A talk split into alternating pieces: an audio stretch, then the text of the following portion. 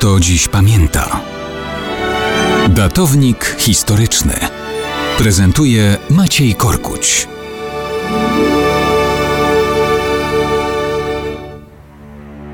Pewnie wielu z nas będzie dziś pamiętać, że 19 kwietnia 1943 roku wybuchło powstanie w warszawskim getcie. Wszak dzisiaj od tego dnia mija równe 80 lat. Oddajmy głos współtwórcy żydowskiej organizacji bojowej Itzhakowi Cukiermanowi, pseudonim Antek, który na co dzień obserwował wówczas sytuację w Warszawie. Cytuję. Największym naszym problemem wewnątrz getta był brak broni. Rozważania nad tym, czy mieliśmy o 10 pistoletów mniej czy więcej, nie mają żadnego znaczenia. Przecież tych 10 pistoletów nie zmieniłoby sytuacji. Dzień walki w getcie był dniem śmiertelnego niebezpieczeństwa, bez nadziei na jakąkolwiek pomoc. A do tego te pożary, które niszczyły dosłownie wszystko.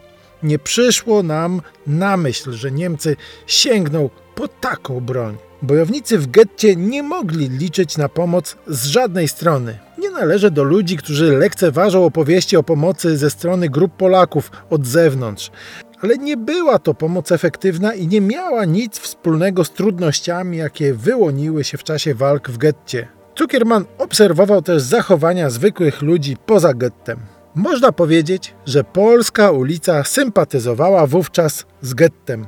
Mówię o ludziach z marginesu społecznego, którzy cieszyli się bardzo z tego, że palą Żydów w getcie. Byli też i tacy, ale ogólnie rzecz biorąc, atmosfera na polskiej ulicy była nam przychylna i dostaliśmy trochę pomocy. Powstanie przeszło moje najśmielsze oczekiwania. Nie wierzyłem, że bojownicy wytrzymają dłużej niż trzy dni. I to nie biorąc pod uwagę niemieckich podpaleń. Ale trzeba wiedzieć, że Niemcy ponieważ mieli trudności ze zdobyciem getta, musieli wysyłać do akcji duże siły, które zdobywały dom po domu.